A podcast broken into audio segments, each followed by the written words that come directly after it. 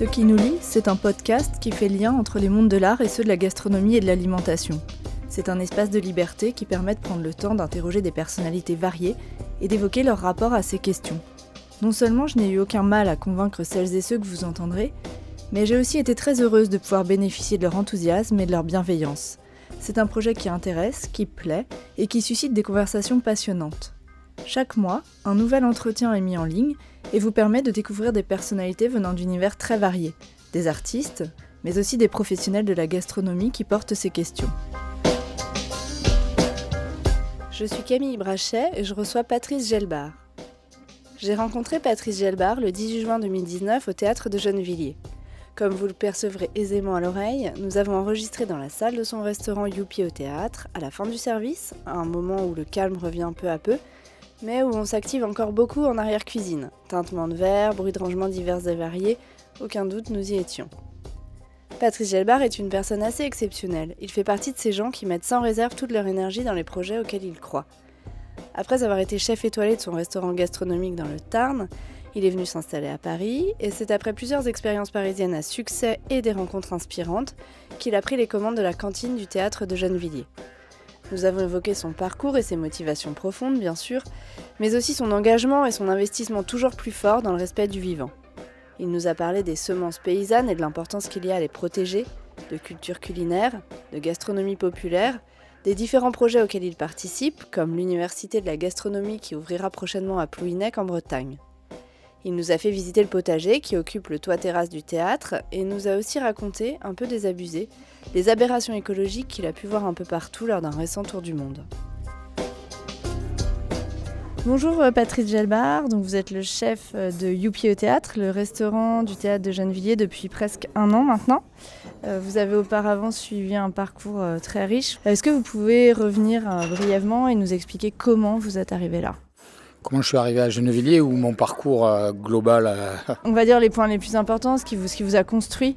Ce qui m'a construit beaucoup, c'est euh, mon premier, disons mon deuxième restaurant que j'ai ouvert dans le Tarn, qui était donc dans un, endroit très isolé à la campagne, dans un village de 50 habitants où je tournais beaucoup en rond avant euh, pour trouver en fait la, vraie philosophie de pourquoi on était cuisinier. Et je l'ai trouvé grâce aux vignerons nature en fait, leur approche euh, naturelle euh, du vin, de leur vinification, voilà, de la variété de leurs cépages autochtones, disons.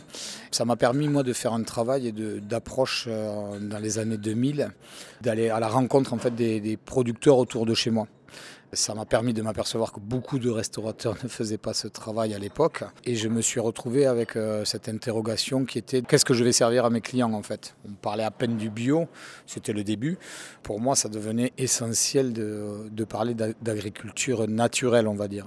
Donc j'ai fait, euh, d'abord un bilan autour de, mon restaurant euh, dans le Tarn qui m'a fait rencontrer beaucoup, beaucoup de paysans et qui a construit ma cuisine a commencé après à développer. Euh, ben, du coup, j'ai eu des journalistes euh, par mon approche. Et puis, quand même, 12 ans après, euh, la difficulté de vivre à la campagne, saisonnier, fermé 5 mois, voilà, je commençais vraiment à en avoir ras-le-bol. J'ai rencontré quelqu'un qui habitait à Paris. Je suis monté à Paris, j'ai monté mon premier resto qui s'appelait Youpi et voilà dans le 10e. Et au fur et à mesure des rencontres, euh, euh, l'enrichissement de ma volonté politique qui s'est accru, euh, j'ai atterri donc à faire un appel à projet au théâtre de Gennevilliers et proposer le projet global avec le jardin en permaculture et la cantine pour ouvrir le plus possible le théâtre à une autre approche culturelle, la culture mais par l'alimentation. Et quand vous êtes arrivé à Paris, c'était différent la perception des produits, les rapports aux, aux, paysans qui sont forcément plus loin que quand on est à la campagne? J'imagine que ça change la donne. Alors là, ce qui a changé la donne, c'était de se dire comment on, fait venir les produits. Moi, j'avais tout à fait le réseau euh, paysan, mais c'était comment, comment les faire venir. Bon, j'avais déjà rencontré rare d'avenir en Terra Madre euh, Slow Food en 2010. Je crois qu'eux, ils débutaient. Eux, je crois qu'ils déjà ils livraient avec leur petit camion. C'est la, petite, euh, petite entreprise qui, faisait le, marché dans le dixième et qui livrait quelques, quelques restos. L'approche était différente en termes de, ouais, de livraison. Sinon, j'ai toujours travaillé avec, les mêmes producteurs, même à Paris. D'accord. Donc vous êtes vraiment un pionnier parce qu'aujourd'hui, ce, que ce dont vous parlez, c'est quelque chose qui est vraiment en train de se développer euh, plus massivement. Vous étiez à l'origine, puisqu'il y a 15 ans, comme vous dites, vous étiez déjà ce qu'on appelle aujourd'hui le locavore, vous entreteniez des liens avec les producteurs, vous connaissiez l'origine de tous vos produits, euh, vous étiez déjà soucieux du, respect du vivant. Euh, comment est-ce que vous voyez l'évolution des choses sur ces sujets-là ces dernières années? Est-ce que c'est plus un effet de mode ou, un, microcosme ou est-ce que c'est vraiment quelque chose qui se développe massivement? Parce que parfois j'ai l'impression qu'on a l'impression que les choses bougent parce qu'on est dans un environnement euh, un peu privilégié et qu'on est concerné par ces questions et que finalement euh, ça ne se passe pas massivement comme ça. Alors je pense qu'il y a un peu des deux. Il y a, quand même la prise de conscience en fait du, monde qui nous entoure de la gastronomie qui, est là. Il y a quand même une prise de conscience aussi de la population sur, euh, sur le, le, réchauffement climatique, euh, les pesticides. Euh, il y a quand même il y a les choses qui bougent, le, le, mouvement viticole et les vins nature qui prend quand même de l'ampleur. Donc on sent qu'il y a les gens sont de plus en plus, en tout cas à l'écoute on va pas dire que c'est gagné, mais en tout cas les gens sont à l'écoute. Aujourd'hui, on peut, on peut arriver à parler de variétés de population en graines, en semences. On peut parler de légumes bio sans que ça soit vraiment euh, que les gens soient étonnés. Aujourd'hui, la méfiance, c'est euh, qu'est-ce que fait l'agroalimentaire qui se sert beaucoup de notre champ lexical pour appâter aussi les gens et, et noie en quelque sorte le sujet. Donc c'est là, c'est là où ce qu'il n'y avait pas il y a 15 ans, c'est que c'était des gens qui, qui, étaient dans un certain réseau et qui vont essayer de faire bouger les choses. Aujourd'hui, la population prend conscience des choses, mais l'agroalimentaire est là pour bien nous rappeler qu'ils maîtrisent avec leur argent euh, la communication et sont en train de noyer un peu le bio. Euh, voilà, on entend parler du scandale du bio industriel qui sont des tomates qui ne voyaient jamais le sol, euh, produites sous serre chauffée, qui sont produites toute l'année. Voilà, c'est pas ce qu'on défend et pourtant c'est sous le label bio. Ouais, tout à fait. donc aujourd'hui, on est toujours en lutte face à ça en fait. c'est toujours l'agroalimentaire qui quand même maîtrise un peu les, les règles du jeu par rapport à il y a 15 ans, ça s'est ouvert quand même. Ça mm. s'est ouvert et on touche plus de gens. Il y a quand même beaucoup plus de, de restos qui font attention à leur appro. Il y a quand même beaucoup de restos qui essayent. C'est pas toujours 100%, euh, mais les gens essayent en tout cas. On, fait attention un peu plus à la saison, j'ai l'impression. Voilà, même si c'est dans notre milieu, le, même dans notre milieu aujourd'hui, ça s'est grandi. Il y a 15 ans, mm. dans notre milieu, moi que je fréquentais, euh, Vin Nature, déjà c'était un gros point d'interrogation. Saison, c'était un point d'interrogation. Il y a des gens, même dans mon milieu, qui ne savaient pas trop. Euh, quand c'était vraiment le début de tomates ou la fin. Euh. Donc aujourd'hui, ça, ça j'ai l'impression que les gens ont évolué. Est-ce que vous vous sentez un rôle de pédagogue ou une mission euh, éducative dans un lieu comme celui-ci face à vos clients? Est-ce que vous leur tenez un discours, vous essayez de les sensibiliser ou c'est pas votre rôle et... Alors si, quand on peut, c'est que le principe d'une cantine, c'est qu'il y a quand même beaucoup de volume et que euh, ça doit aller assez vite puisqu'on a, on a deux heures pour faire manger pas mal de monde. Après, je crois beaucoup aussi à l'éducation sans les mots. C'était un peu là au-dessus, mais c'est-à-dire qu'en force de, de, venir là, les saisons, elles sont rythmées dans mes assiettes. Mmh. C'est-à-dire qu'il n'y a plus à la question de, savoir s'il va y avoir une tomate en janvier. Ça, ça n'arrivera jamais ici. Donc, euh, on l'impose aussi par notre vision, par notre dictat, on va dire. Hmm. On a la pédagogie par rapport aux, gens qui travaillent ici. qui fait boule de neige et puis qui rentrent chez eux. On a la volonté de faire de la pédagogie parce qu'on aimerait travailler avec les cuisiniers alentours de Gennevilliers qui sont dans les collectivités et aussi les lycées hôteliers et la formation euh, des jeunes par l'apprentissage. Ça, vous le faites Ça, on va, on va démarrer. Là, ça fait qu'un an qu'on est là, on met en place. Ça, c'est un projet. Voilà, c'est le projet qui, qui, suit et qui a été déposé ici. Je voulais d'abord faire euh, une année de voir comment ça marchait par rapport à, en fait, à, la, fréquentation. bien sûr. Parce qu'il nous avait dit, vous allez voir, vous allez avoir personne, ça va être très difficile. Aujourd'hui, un an après, on peut se dire qu'il y a du monde à midi qu'on a du monde le soir et qu'on peut peut-être voir beaucoup plus grand et, et, prendre le rôle de relais de ce que défend l'Alliance des slow food des cuisiniers. Mais c'est sûr que c'est hyper important parce qu'on a un peu l'impression que dans les lycées hôteliers, justement, ce genre de questions est encore euh, de, abordé de manière assez insuffisante, enfin assez faible. Quoi. Alors là, on peut dire que c'est zéro. Hein. D'accord, je ne sais pas aller jusque-là. Les écoles hôtelières sont un peu liées aussi par l'agroalimentaire. On a l'impression qu'on forme plutôt des jeunes euh, à devenir des soldats de l'alimentation sans leur donner la réflexion. Je crois qu'aujourd'hui, il est essentiel de faire attention à nos jeunes. Alors, je parle que du milieu, moi, de la cuisine que je connais, mais c'est qu'aujourd'hui, on doit construire des cuisiniers qui vivent dans leur temps, euh, qui fassent attention au monde qui les entoure, et ces questions-là ne sont pas touchées. Ici, on est dans un, théâtre qui est donc un lieu culturel. Le directeur du théâtre de Gennevilliers, Daniel Janto, euh, tenait à ce que ce soit un lieu ouvert à tous. C'était vraiment euh, le point de départ.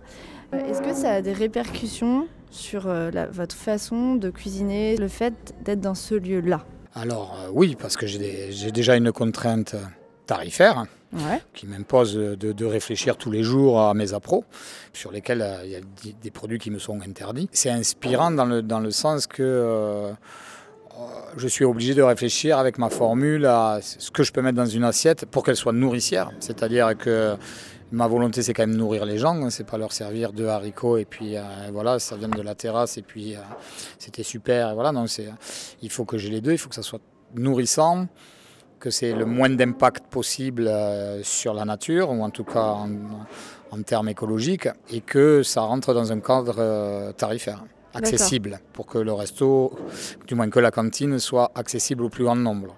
Et il n'y a pas une dimension euh, culturelle, euh, développer une culture culinaire, euh, des liens que vous faites avec le théâtre ou c'est un projet ou... Ça, c'est dans, dans, le projet. Après, culturel, forcément, moi je suis issu d'une culture alimentaire, on va dire. Donc je, je, je, la diffuse dans mes, dans, mes assiettes. Après, on est dans un théâtre avec la volonté de Daniel et de l'équipe artistique qu'on s'inscrive euh, dedans. Donc il y a des projets en cours. Hein. Forcément que le culturel, le culturel, on le trimballe avec nous en fait en quelque sorte. Non mais je pense aussi à des soirées, par exemple Graines d'avenir que vous avez organisées. Enfin, c'est envisagé comme un lieu euh, d'événement pour ce genre de thématique ou Ça c'est euh, oui c'est un, un, projet. Donc on a on a des projets qui se dessinent avec des écoles où ça serait une plusieurs écoles qui prenaient possession un soir du théâtre avec une école hôtelière, une école d'acteurs, une école de menuisier pour les décors, etc.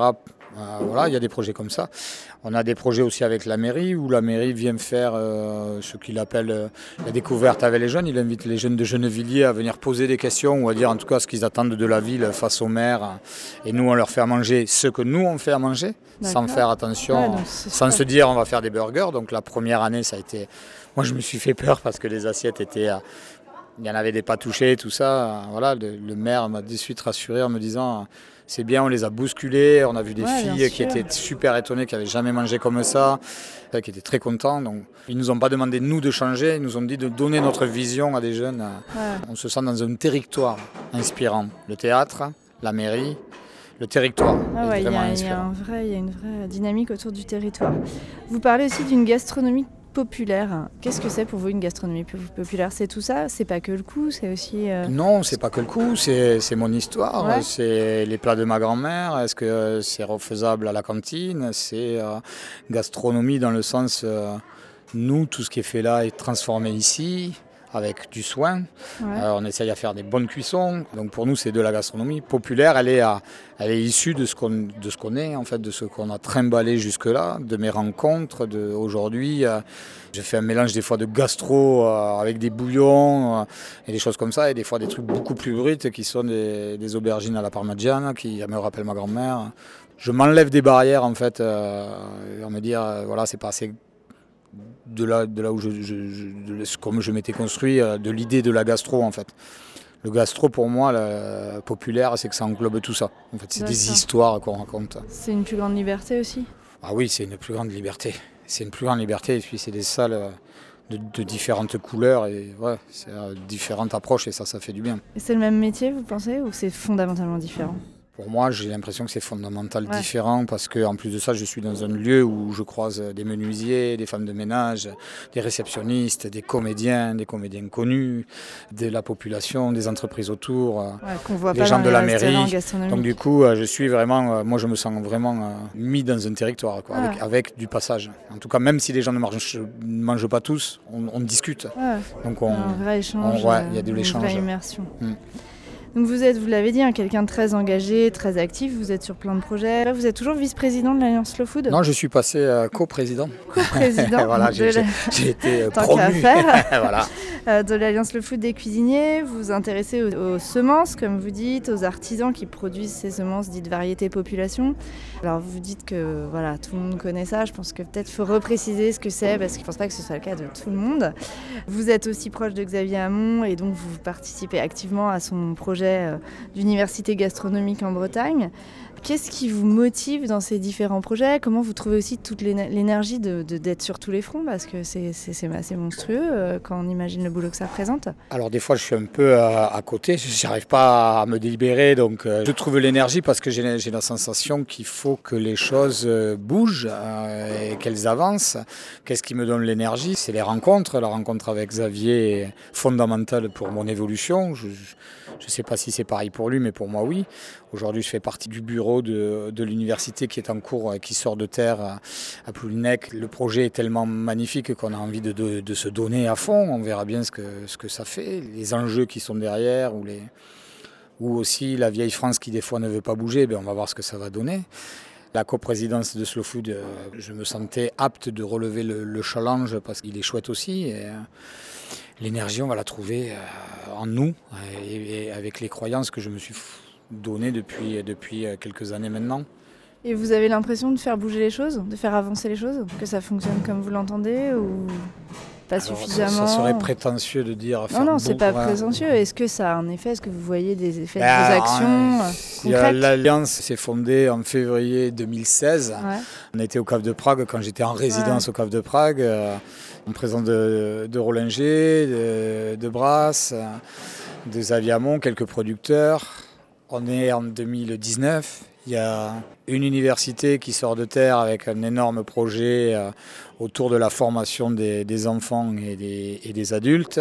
Il y a un projet euh, sur Gennevilliers qui est en train de grossir et qui est sur une cuisine partagée et sur une halle destinée à l'alimentation. Vous pouvez en parler un peu plus ça ou c'est encore trop tôt? C'est un peu trop tôt, c'est un peu trop tôt. Mais euh, ça avance, on est, on est en pilotage sur, sur l'idée, donc ça va avancer. Puis la, la mairie de Gennevilliers et à l'écoute de devenir une mairie avec euh, une innovation, en tout cas autour de Paris. Donc oui, ça avance, mais on ne peut pas trop en parler maintenant. On peut dire que ça a quand même bougé. Euh, en trois ans, on a quand même euh, on a fait des petits pas. On a créé deux campagnes justement sur les semences paysannes on embarque des, agriculteurs qui étaient réticents à planter des semences paysannes. Vous pouvez repréciser ce que c'est des semences paysannes? Alors les semences paysannes, il faut savoir qu'aujourd'hui dans l'alimentation euh, française, euh, c'est 95% des semences qui sont issues d'hybrides, pas encore d'OGM, mais on ne va pas y tarder puisque là on est, tout est fait par la loi pour nous dissimuler les OGM et les nouveaux OGM. Et on est à peu près à 80% de la, des semences bio donc de ce qu'on mange en légumes bio, en hybride aussi. Donc aujourd'hui, l'hybride, il faut savoir que c'est fait en laboratoire en fait. Hein. On prend euh, les variétés, on les prend pour des caractéristiques, par exemple leur couleur et leur forme ou leur calibre. On en fait une graine. Première année, ça marche. Deuxième année, on ne sait pas. Donc les, agriculteurs sont obligés de racheter des graines. Aujourd'hui, si on continue dans ce système-là, on perd déjà la biodiversité, c'est sûr. Et en plus de ça, c'est aliénant dans le sens où on perd notre indépendance alimentaire. En cas de bêtises, c'est les semenciers, les multinationales semencières qui ont l'accaparation du vivant, ce qui est quand même un danger absolu. Donc nous, on a signé une pétition il y a longtemps, j'ai rencontré des artisans semenciers voilà, la semence dite de population sont des semences qui sont issues d'un territoire, donc qui évoluent d'année en année. À savoir que la tomate qui pousse à Quimper ne sera pas la même qu'à Montpellier, mais menée par des paysans, l'adaptation d'année en année, en fait, on crée des semences qui sont résistantes et qui représentent tout à fait un terroir. Elles sont issues de plantes, les semences sont travaillées. Euh, et elles sont dites de population, c'est-à-dire que chaque graine va, est un individu, comme nous en fait humains. Ouais. C'est pas des clones. Non, non, c'est ça. Donc ici d'ailleurs, vous accompagnez, euh, enfin vous êtes très actif dans le développement du potager en permaculture qui, sont sur les, toits terrasses du théâtre, euh, puisque vous utilisez même la production dans votre cuisine. Qu'est-ce que ce potager représente pour vous? C'est de l'inspiration? C'est euh, quelque chose de politique, de fort? Bon, pour ces raisons-là, j'imagine que c'est des semences c'est des, semences euh, paysannes, que vous, utilisez. On voit que les potagers, c'est quelque chose aussi qui revient beaucoup en force auprès des chefs. Il y a un très beau livre là, qui s'appelle Jardin de chef qui vient de sortir. Qu'est-ce que ça, traduit, euh, ce retour du chef à la terre? Alors l'idée c'est aussi, si on veut maîtriser les coûts, en tout cas moi à la cantine, c'est clair que si j'enlève des intermédiaires, ça peut aller directement du potager à l'assiette à, déjà des coûts beaucoup plus réduits. Ça nous permet une diversité euh, et ça nous permet aussi d'avoir contact à la terre, c'est-à-dire de comprendre les saisons, d'être proche de ce concert et de, et de reprendre goût au vivant en fait. Et après, euh, une fois qu'on a pratiqué, c'est juste euh, délirant de voir que ce qu'on vient de cueillir et qu'on qu'on cuise, c'est tellement gorgé d'eau que ça, les, temps de cuisson ne sont plus les mêmes, euh, les goûts, c'est de suite cueilli, de suite consommé, donc on reste sur des, fraîcheurs incroyables. Ouais, c'est inspirant, c'est inspirant d'aller cueillir et d'aller après dans la cuisine travailler. Voilà, ça, aussi c'est un autre métier. Il y a un contact direct. Nous, quand on monte là, on n'a plus l'impression d'être euh, ni à Gennevilliers ni à Paris. Hein. Mm. Voilà, il y a le bourdonnement des abeilles, les oiseaux, on cueille nos fèves et nos petits pois, et hop, à midi, c'est ça. Il y, a, aussi une, réelle satisfaction de servir la nature aux gens. Oui, bien sûr. Mais il y a aussi une des tâches supplémentaires qui s'ajoutent, qui sont, j'imagine, compliquées euh, à gérer. On a bien compris que les tâches supplémentaires, j'adorais. concrètement, ce que, voilà, moi j'ai vu les terrasses, c'est magnifique, mais comment est-ce que ça se passe concrètement? Donc euh, vous y allez, vous faites votre cueillette, vous, Alors là, on, faites le menu avant, après, ça dépend de ce qui est consommable Ça dépend de ce qu'il y a sur la terrasse. Alors là, moi, je, travaille avec quelqu'un qui plante, euh, voilà, qui, veut changer un peu de métier, voilà. Donc on se met d'accord sur, ce qu'il y a à planter, et puis après moi je fais en fonction, euh, parce que j'ai toujours travaillé comme ça, avec même avec les paysans, c'est dites-moi ce que vous avez, et puis moi je ferai mon menu. Jamais été je veux ça. Voilà, c'était plutôt euh, ce, que, vous avez, vous me donnez, et puis moi je transformerai, je fais pareil en gros euh, là-haut. C'est-à-dire s'il y a beaucoup de fèves à ramasser, ben, on, va, faire des fèves. Et on va manger des fèves à la cantine sur quelques jours, j'ai l'impression. Et du coup, en termes de, résultats, le, potager, là, il tourne comment? Ben là, là c'est le début pour nous. ça fait à peine un an. Hein, ouais, non, et puis même le potager, euh, en octobre, il était encore, euh, c'était une friche, donc euh, c'est tout tout, tout, tout, récent. là, dans l'assiette aujourd'hui, je, pense que il y avait beaucoup de légumes issus du, du potager. Euh, je pense qu'à terme, on peut vraiment arriver à, quelque chose de vraiment considérable, euh, au moins sur la période du potager, c'est-à-dire euh, printemps, été, automne. C'est pas la rentabilité qu'on cherche ici, c'est l'équilibre. C'est l'équilibre. nous, c'est l'équilibre. Voilà, nous, l'important, c'est que mes salariés soient payés, mm, que mm. je paye mes fournisseurs, et qu'on se paye nous. Et, après, euh, voilà, on n'a on est, on pas vocation d'entasser l'argent et de racheter euh, 10 théâtres. Mais le but, c'est quand même d'arriver à fournir les assiettes avec le potager. C'est pas un prétexte ou juste un terrain de jeu. Non, non, non, c'est vraiment. C'est nourrir, voilà, c'est nous, voilà, ce qu'on appelle ça, c'est vraiment. C'est plus des terrasses nourricières euh, en expérience. Mm. Moi, en tout cas, ce qu'on essaye à construire, que euh, que juste une démonstration de, de, variété qu'on met de temps en temps dans les assiettes. Nous, on veut qu'ils soient vraiment nourriciers. Quoi. Et c'est compliqué de cultiver comme ça sur une terrasse. Je lisais aussi un article qui parlait de la pollution. Alors nous, les tests de la terre ont été faits. Pour ça, c'est, ce qui est ressorti des terres, c'est parfait. C'est parfait.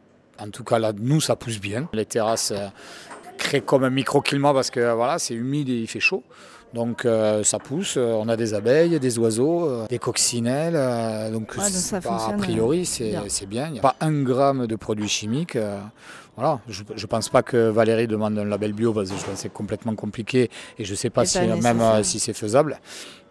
Mais non, ça marche très bien. Et le, restaurant fonctionne très bien aussi. Vous êtes en progression continue.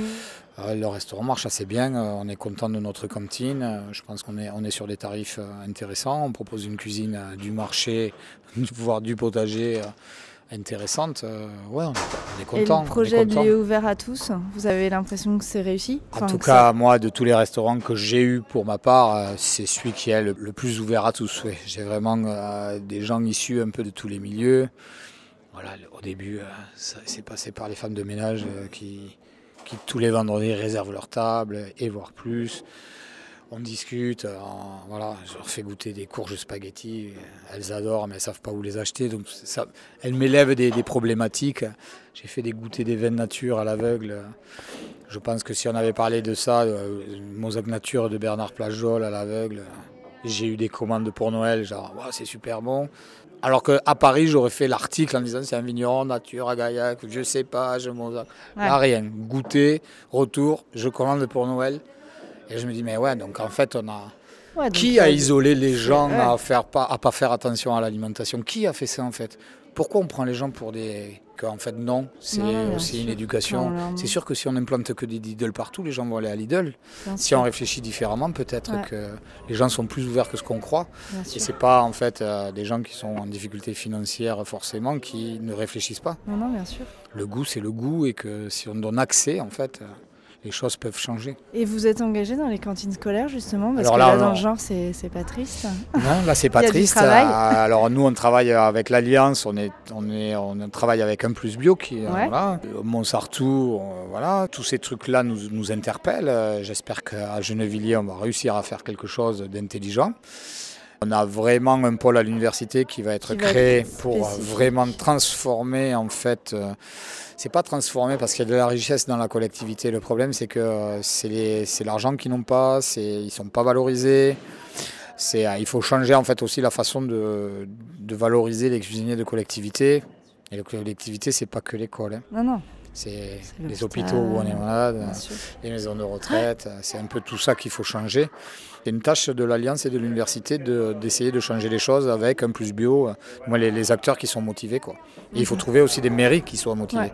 Et ça, c'est pas si simple. Il y en a. Mais, des mairies aussi. Et, après, il faut faire boule de neige, c'est-à-dire que quand il y a une mairie comme Montsartou, à la campagne est capable de le faire. S'il y a une mairie en banlieue parisienne qui est capable de le faire avec un peu plus d'habitants, tout ça fait interroger les autres en se disant mais en fait euh, aussi pourquoi pas nous voilà, après c'est l'immobilisme qui fait qu'on n'avance pas du moins qu'on n'ose pas.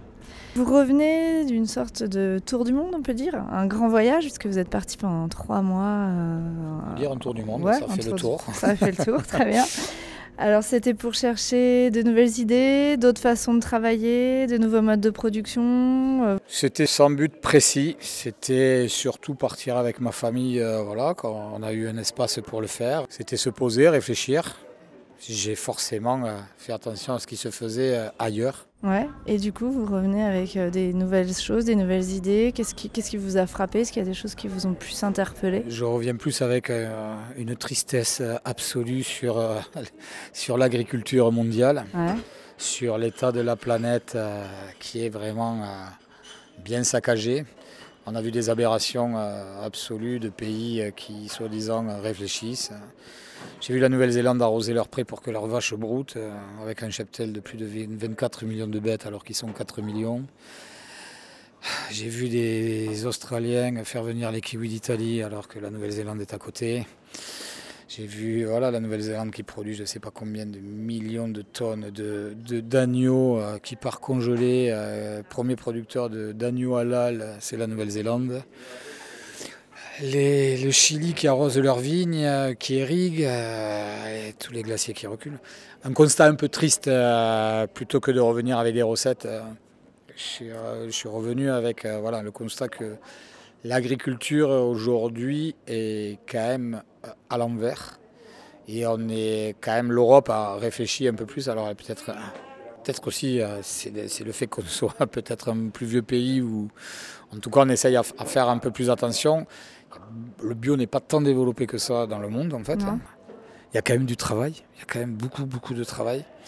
Je suis un peu revenu euh, assommé en fait. Hein. il, a fallu, il a fallu un bon mois pour que je me relève et que je me dise, bon, allez. Euh, vous attendiez pas à ça, pas à ce point. Pas à ce point en fait. On mange assez mal dans le monde entier en quelque sorte. L'obésité prend du volume un peu partout. On m'avait vanté euh, la cuisine asiatique. Voilà, moi je, trouve qu'il y a du sucre partout. Il y a, il y a beaucoup de, il y a beaucoup d'agroalimentaire qui est partout. En quelque sorte, on est en surproduction de tout. Ouais, ça c'est. De bêtises en plastique nourriture. Je pense qu'il faut qu'on arrête de produire, il faut qu'on fasse attention, qu'on réfléchisse. À Hong Kong, il y a des rues entières d'ailerons de, de requins séchés, de, de crevettes. Euh, c'est fou, il y a trop de, production, on produit beaucoup trop. On dit assez peu finalement. Ah, je sais pas. Cette tristesse là.